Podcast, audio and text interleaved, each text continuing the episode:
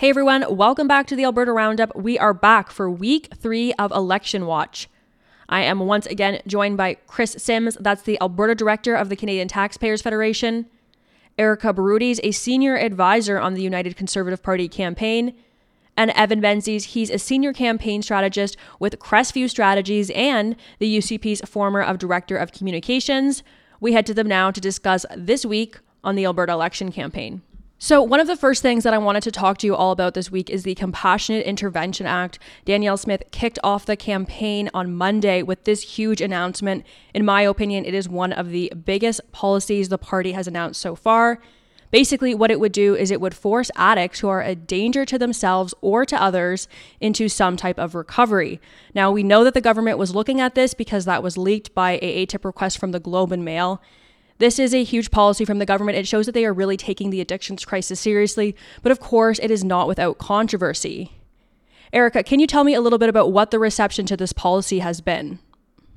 Yeah, well, I definitely think you're right. It was a very moving announcement on Monday. Definitely, you know, there was a lot of stakeholders there from the community, people that are struggling with addiction, speaking out in support of this. So I do think, you know, it creates a position where the NDP is in quite a different contrast. They're not taking a compassionate approach for addicts and getting them off the street so everyone can feel safe.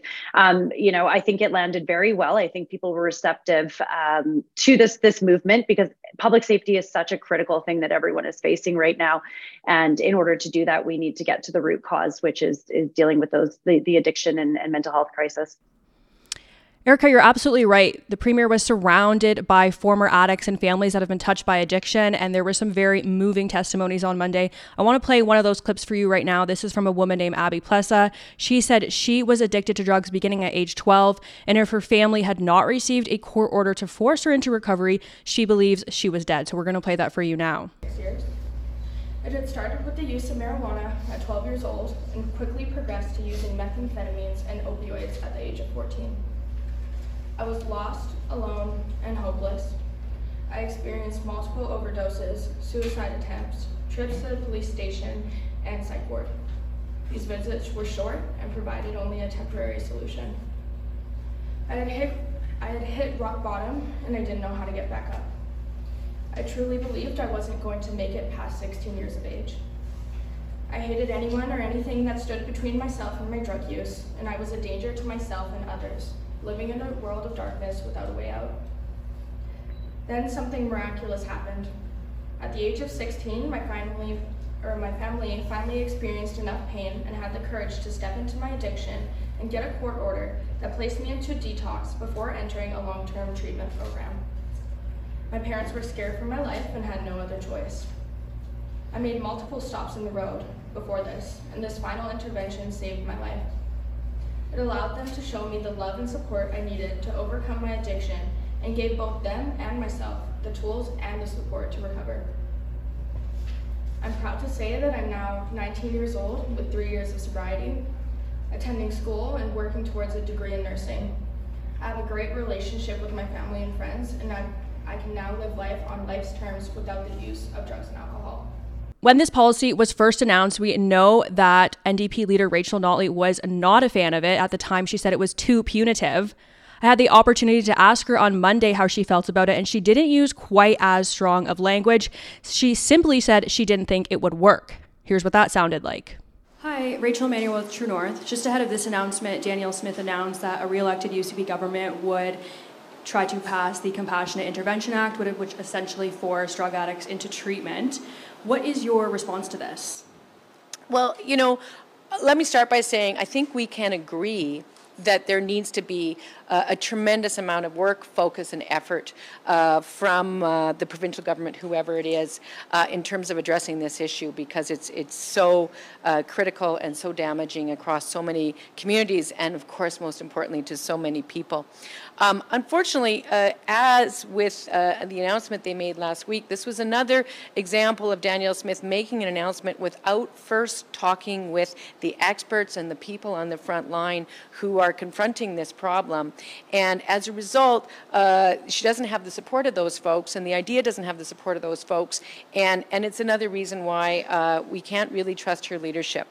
I think the plan that they have to invest in more recovery is excellent.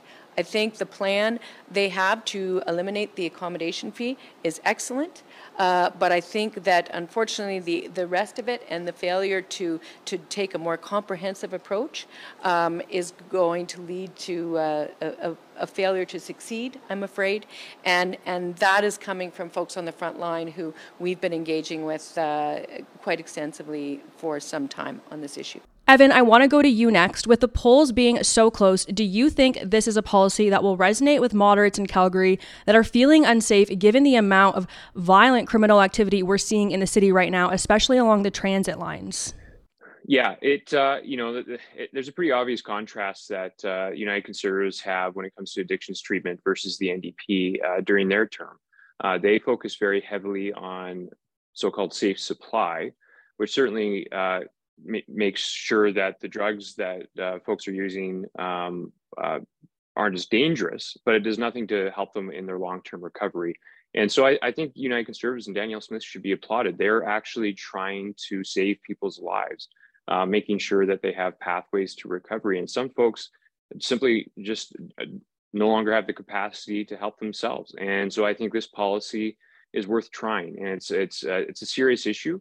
It's one that obviously has something to do with safety, but I think more importantly, just has to do with seeing each individual in society as someone of value and worth saving and rehabilitating. So I think it was a great announcement. I think it's something that Albertans should be proud of, and it shouldn't be nonpartisan. I think the NDP should also take a serious look at the UCP approach.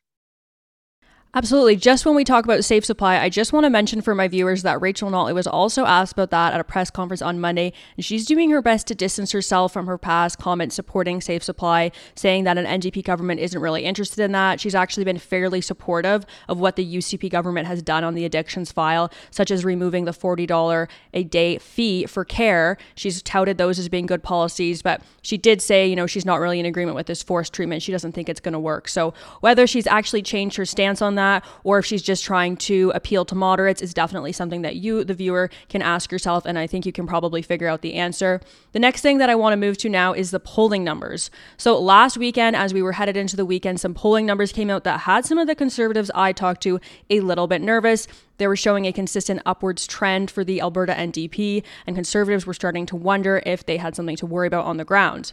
Then, come Monday, a new poll was leaked from Janet Brown. She is the most respected pollster in Alberta because she gets it right so often, and often her takes are a lot different than everyone else's. She's typically a bit of an outlier, but she has a different method, one that reaches more traditional conservative voters. For example, she makes a really big effort to reach people on landlines, and she'll call repeatedly throughout the day to make sure she can get a hold of a wide variety of people. So when that poll was released on Monday, it actually showed 56 seats for the UCP compared to the NDP's 31 seats. And most notably, perhaps, it showed that the UCP had 51% support in battleground Calgary compared to the NDP's 39%. So Evan, I'm going to go to you. Most of the other polls have been showing, a little bit up for the UCP, a little bit down for the NDP, vice versa. This was definitely an outlier. How are things looking for the UCP right now? Yeah, it really comes down to ground game now, but I think the UCP should feel optimistic about some of the trend lines that we've seen in polling. There's a couple of pollsters that I watch that I think have a lot of credibility. One was the Janet Brown one that you mentioned on the lead in here, but also I saw Ipsos came out this week and showed that there is a lead for the UCP in Calgary, that Rachel Notley's numbers aren't as hot as the NDP campaign seems to want to suggest. So I think there's a couple of really good fundamentals and trend lines for the UCP. Now we're in the final stretch here. I think, I'm sure we'll talk about it in a bit, but the debate this week, I think the NDP kind of missed their window to dislodge any UCP voters from the Danielle Smith camp and to create any kind of wave of undecideds in their direction. So for both teams now, I think the UCP have some reason to be confident, but they really got to hustle on their ground game. Advanced polls open next week, and that will be the focus. And I really believe if the UCP can get their vote motivated and to turn out, that they'll have a good night on election night. And Kris, you're based down in Lethbridge, but of course you talk to people from all over the province. What are you hearing? Are you noticing any trends in the polling right now? So polling to me is kind of wizard magic. I know pollsters, and the way they're actually able to do this is kind of mind-boggling to me. However, we talk to our supporters all the time within the Taxpayers Federation, and we talk to them about really substantive stuff, like balancing the budget, cutting taxes, making life more affordable. And what we're hearing back from our supporters is that same message. And so whichever party, doesn't matter which penny your color is, you know, orange, blue, polka dot, if they focus on those issues of affordability, of lower taxes and balanced budgets, I think that that will really show up in the polls. So the next thing I wanted to talk about with you guys is the Ethics Commissioner report, which dropped on Thursday just ahead of the debate. Now, there's really two parts to this report. The one part of the report is that the Ethics Commissioner found no evidence of emails from the Premier's office to Crown prosecutors pressuring them about Coutts blockade or COVID-19 prosecutions. That story first broke in January, in which CBC News relied on anonymous sources to say the emails existed. After they first published the story, they then went back and added a note saying that CBC hadn't seen the emails in question. So in many regards, this report really absolved Danielle Smith of those claims of those emails existing. CBC is the only one to allegedly have that story. And these emails, no one's been able to find them. The nonpartisan civil service also conducted a review and did not uncover the email. So that was definitely some good news for Danielle Smith. However, I noticed that in the legacy media reports of the Ethics Commissioner, they totally bypassed that major omission and seemed to focus on the negative aspects of the report, which was that Danielle Smith was also found guilty of breaching the Ethics Act because she had talked to her justice minister, that's Tyler Shandro, about whether it was still in the public interest to pursue cases relating to COVID-19. We know that Danielle Smith did not approve of the government overreach that we saw during the COVID-19 pandemic. That is something she campaigned on during the United Conservative Party leadership race. Of course, the big question here is this a story that's going to resonate with voters? I think if breaches of ethics law did resonate with voters, Prime Minister Justin Trudeau probably would no longer be Prime Minister. But Erika, you're in the war room. What's your take on this story? Do you think it's going to impact voters? And were you guys surprised that the report dropped on Thursday? Yeah, I mean, I think it's unique and kind of odd that it would have landed yesterday. I'm really glad we're actually having this conversation, because you did mention SNC-Lavalin and other reporters, have been talking and comparing the two, which is, I think, absurd. You know, SNC-Lavalin was continuous efforts by the Prime Minister's office and pressure on the Justice Minister, and to which they admitted. In this case, the Justice Minister, Tyler Shandro, said no, like as soon as he said that this is not appropriate, that was the end of it, where it's very different. I think it's apples and oranges, and I don't think it's fair to compare these two. I do think to some degree, this is very inside baseball. The NDP were probably celebrating. Do I think that there is a potential impact? Absolutely. But do I think it's significant?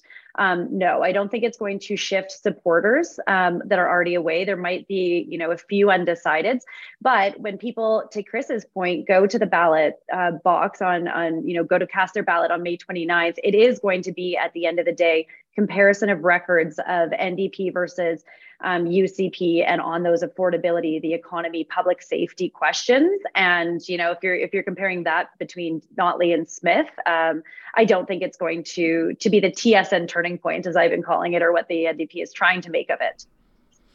Yeah, I think you're exactly right. I think this election really is a ballot box question about which leader do voters trust more. Do they trust Danielle Smith, despite the NDP's efforts to try to paint her as someone who's crazy and someone who's untrustworthy, or are they willing to give the Alberta NDP a second chance, even though most people who lived in Alberta during that period really were not fond of that government? Evan, I want to go to you next. So we know that Danielle Smith is really trying to highlight the positive parts of this report, which was that the Ethics Commissioner didn't find evidence of those emails. That was arguably the bigger concern here, that she was directly interfering with Crown prosecutors. We found no evidence of that. Do you think she's been successful in changing the channel and highlighting the positive parts of the report? Or do you think that legacy media's efforts to really just ignore that altogether has kind of overshadowed the Premier's efforts? Yeah, I think, campaigns are weird. One of the advantages was that this happened on debate day as well. And so some of the story kind of got weaved into debate coverage, which I think was fairly favorable for what the UCP's aims were in yesterday's coverage. I think she's been consistent. Like if folks heard or saw her clips, she got her message out. She recognizes that There are better ways to talk with the Justice Minister, and she looks forward to working with the Ethics Commissioner on how that should look.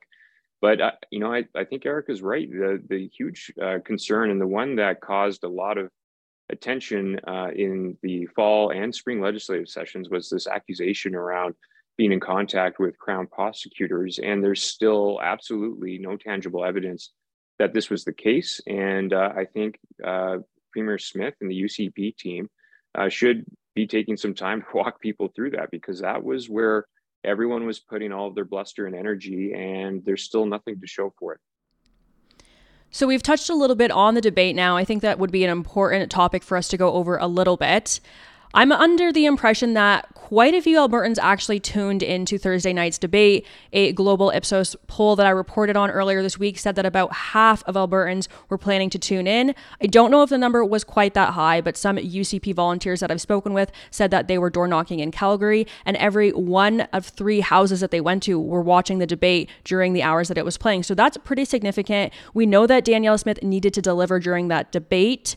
Erika, I'm going to go to you first. What's your take on the debate? Did Danielle Smith get her message across, and was there a clear victor? Yeah, I mean, I think Rachel Notley is a strong debater, and she did hold her own to some degree, but I do think Danielle Smith took it. I was in the war room, and we were all smiling at the end of this debate. You know, there is a huge population of undecided, a little bit higher, 1/5 of the population. So I do think that this debate was important for those undecideds, and it did really secure the base. I mean, I think Danielle Smith nailed a lot of it. Some of her points on healthcare and education, items that typically the NDP should kind of dominate pushback. Rachel Notley was on her heels for a lot of the debate. So I do think that Danielle Smith drove her message. She showed too, in contrast to the Rachel Notley attack style we saw, she showed premiership. She showed stateswoman. She came off very competent and confident. And I think that that's a big thing that people want to see in who they're going to vote for the next premier. And she called the NDP out on their disastrous record, which is a good reminder for Albertans too, as they head to the polls. Yeah, of course, Danielle Smith and Rachel Notley both have so much experience public speaking, but I felt that Rachel Notley was a bit caught off guard. She seemed a little bit rattled when she started. She had to kind of check her notes repeatedly in her introduction remarks. She did seem to kind of catch up a little bit later, but she was on the back foot, and I felt like she was responding to a lot of what the premier was laying down. She did have one attack. She tried to bring up Danielle Smith's floor crossing days. We're going to play that for you now. Yes, well, I mean, I think the fundamental problem here is that Albertans are deeply concerned at the notion of a Danielle Smith-led government reforming healthcare in any way, shape, or form. She claims she's guaranteed that nobody will ever pay for a doctor, but you know, Ms. Smith, I was with you in the legislature in 2014. You stood up and you guaranteed you would never cross the floor. 3 weeks later, you crossed the floor. Your understanding of the word guarantee is very different than that of most Albertans. And most people are deeply, deeply troubled at the prospect of you reforming healthcare based on your 15-year record of advocating to make people pay out of pocket. Kris, this was just so funny to me, because I doubt that people who would vote for the NDP really care about Danielle Smith's floor crossing days. In fact, most of the people who were really upset about the floor crossing were people that were able to forgive Danielle Smith after years of listening to her on the radio, and then turned out to vote for her in the UCP leadership race. So I'm not sure that conversation is super pertinent to a general election right now, but what's your take on it? That's a great question. So I do still hear it mentioned, but it's in the same context that you just raised. It's like, oh, well, you know, have we forgiven her or not? And those typically, how do I put this? They're typically not your NDP voter who are talking about that. It's usually those who would be assumed to be a right of center or UCP style voter. And so I found it interesting that Ms. Notley tried to bring that up. What I found super weird, just as somebody who's observed politics my entire life and moved here from British Columbia, is that Notley was a former premier. And it was strange not to hear the, well, when I was in the job, I did this, this, this, and this. If you're applying for a job, again, you'd usually be like, hey, boss, these are the things that I achieved while on the job, and I did so well, you should hire me again. It was very interesting to not hear that kind of language coming from Ms. Notley. And again, I was really happy from a taxpayer's perspective to hear the issues of balanced budgets, fuel taxes, carbon taxes, all of those big meat and potato affordability issues talked about at length. There wasn't a lot of interruption, wasn't a lot of crosstalk. They didn't waste a lot of time. I actually wished it was about half an hour longer. Yeah, I think you raise a really good point. I think it could have been a little bit longer, especially because there was so many commercial breaks. And you raise a point that we had a live show over at True North discussing the debate. We discussed extensively. Rachel Notley doesn't seem interested in running on her record as premier. She seems to be sort of appealing to the moderates right now. And you're right, she didn't bring up her record as premier because I think it was a very unpopular time for the NDP in the party's history. Now, one of the other things we discussed in our pre-show was who was going to go for the jugular first. And I said it would be pretty hard for Rachel Notley not to go for the jugular because their whole campaign has been really negative campaigning strategies. So how can you all of a sudden switch when your talking points are basically based on a lot of lies or at least regurgitating things that Danielle Smith discussed in her podcast at some point, but not policy she's actually put forward in her position as an elected official. That being said, Danielle Smith did have one little zinger when Rachel Notley accused her of breaking ethics law. The premier responded, well, at least one of my MLAs didn't hack the vaccine portal system. We're going to play that one for you now. The other thing I would say, I've been in office since 2008. I have never actually breached the conflict of interest legislation. Ms. Smith cannot say the same. Well, I guess you did have an MLA who hacked our healthcare system. I can tell you. Do you really want to talk about our candidates and our MLAs? Well, like, seriously, I do not think you're going to win that one. I mean, that is not one you want to do. I have to tell you, when putting together our affordability payments, to have to ask whether it was going to be hack-proof from the NDP, that's not something that Ms. Notley should be very proud of. What I will also say is that when she came out with her costing document, it was almost immediately discredited because Todd Hirsch said he hadn't done the analysis on what kind of impact it would have on chasing away investment. Others did. Trevor Toome did. Jack Mintz did. There are several business reporters who did. The Alberta Chamber of Commerce did. And what they have said is that would create instability. And the instability would chase additional investment out. It would chase jobs out. And we would go back and have a rerun of what we did in the period of time that Ms. Notley doesn't want to talk about, which was when she was premier. Evan, what did you make of this little exchange? This to me was one of the funniest moments of the debates, and I think it really appealed to Danielle's supporters. Yeah, 100%. Listen, one of the things that doesn't get the amount of media coverage that it deserves is the NDP bench is incredibly weak, and they have no shortage of controversies or issues. I know the media like to focus on the UCP side, but yeah. Thomas Dang with his trying to get involved, hack, whatever you call it, ethical hacking of the health system with the former premier's data. They've got countless examples of when she was in charge of errors with her caucus. I mean, for goodness sakes, they have four candidates right now who seem to be promoting or avowed communists, an ideology that killed hundreds of millions in the last century. So they have some issues on their bench. And I think Danielle Smith and the UCP are definitely wise to highlight it. Okay, well, I think that's a great place to leave it for today. Thank you so much for joining me this week, and we'll see you guys all next week. Okay, everyone, and before we head out, I'm just going to do a quick comment roundup from last week's episode in which we discussed Danielle Smith missing out on some of the campaign to fight fires and Rachel Notley's negative campaigning. Cheryl Roy says, Danielle Smith is too much a lady to use the slandering insults that Notley throws at Danielle Smith. What do you guys think about that? Why do you think Danielle Smith hasn't returned the Alberta NDP's negative campaigning? Barking Lizard said, please keep up your good work and expand your reach. Life is better when people are informed.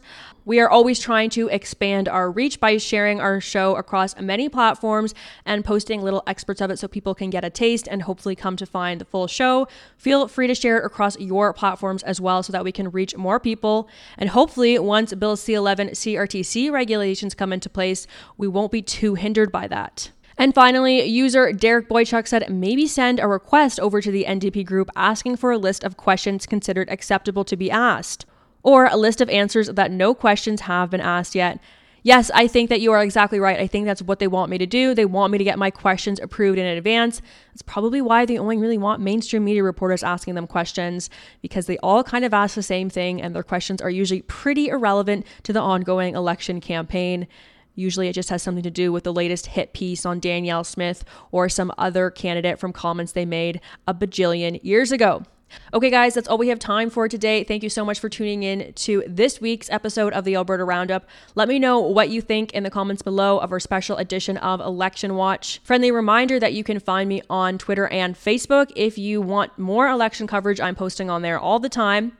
And friendly reminder that if you're able, please consider supporting our work. You can do that over at donate.tnc.news. Thanks for listening. Have a great weekend and God bless.